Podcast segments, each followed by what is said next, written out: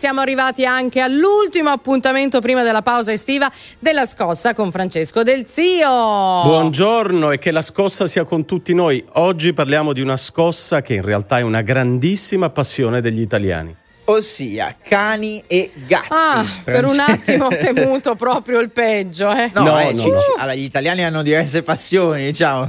Molte passioni sane, esatto. questa è una delle passioni più sane. Per si chiamano pets. Allora, Francesco, ci sono veramente in Italia parecchi, parecchi cani, gatti. Noi per semplificare comunque parliamo di animali domestici. È veramente una passione.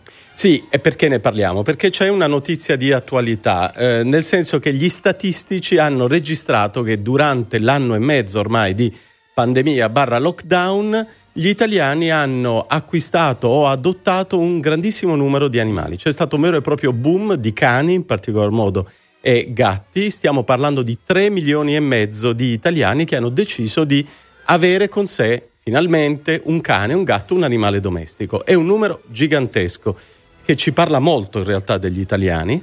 Eh, diciamo che cani e gatti hanno avuto un effetto terapeutico importante, quindi eh, io valuto questa cosa positivamente, è una forma di solidità psicologica, di supporto. Pensiamo a quanti italiani sono soli, eh, e quindi hanno avuto nell'animale domestico una grande forma di appunto, supporto in questi mesi molto difficili. In totale oggi in Italia ci sono 60 milioni di animali domestici, cani, gatti, pesci rossi, eccetera, eccetera, eccetera. 60 milioni, un gran numero. Eh, se volete faccio coming out. C'è stato un momento di disperazione in cui l'estate scorsa ho detto quasi quasi mi prendo il gatto.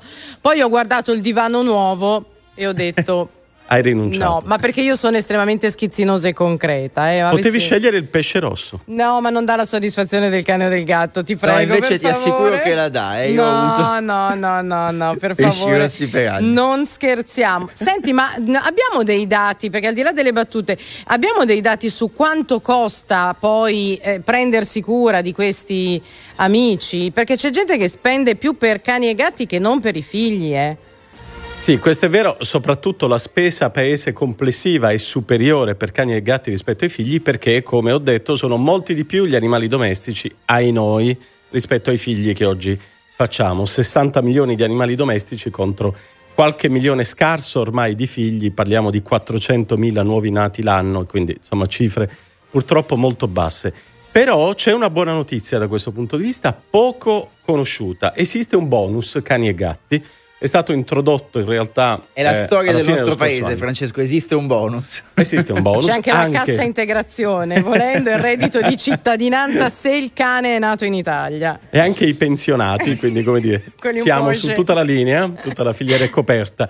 Eh, ma a parte gli scherzi, questa è una notizia interessante. C'è una detrazione fiscale che spetta a tutti i possessori di cani e gatti. Il massimo della spesa detraibile all'anno è 550 euro, di questi si possono detrarre il 19%, tolta una franchigia di 129 euro. Insomma, per farla breve, 80 euro l'anno sono il eh, risparmio fiscale che grazie a questo bonus gli italiani che possiedono cani, gatti o animali domestici possono avere per spese veterinarie. A proposito delle spese di cui parlavamo poc'anzi, oh, tra l'altro magari rischiamo anche di virare leggermente, però a proposito di numeri a confronto tra animali e nuovi nati, eh, qui c'è anche il grande tema, e guardo Massimo Galanto, no? di, di, de, delle, delle, nuove generazioni, se le vogliamo chiamare così, insomma, quelle che avrebbero l'età per far figli e che magari non li fanno. Allora c'è sempre la solita scusa, scusa, non lo so, magari insomma hai ragione, eh, non ho sicurezza economica, non ho la certezza dello stipendio, non ho una casa di proprietà ecco, influisce anche questo nella scelta, magari dici ok, allora ripiego, no, non pre- che siano la stessa no, cosa. Qui beviamo clamorosamente, ma soprattutto per... accusiamo clamorosamente Galanto,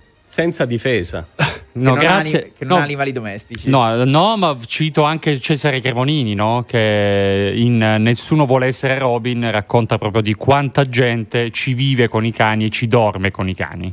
Quindi non ecco, so su dormire con i cani avrei molti dubbi, nel senso che è veramente poco igienico, ma su tutto il resto siamo amici degli animali. Comunque esiste anche questo, cioè nel senso magari i due fenomeni sono legati, insomma il dire vabbè prendo un cane, prendo un gatto e mi faccio compagnia. Beh, così. sono legati anche se non dovrebbero esserlo in alcun modo, è, è evidente la incredibile differenza, diciamo così, tra i due fenomeni, è evidente che l'Italia soffre oggi e soffrirà ancora di più nei prossimi anni per la sua denatalità che ha raggiunto eh, livelli record nel mondo, ai noi, eh, è ancora più evidente come non fare figli voglia dire non avere fiducia nel futuro.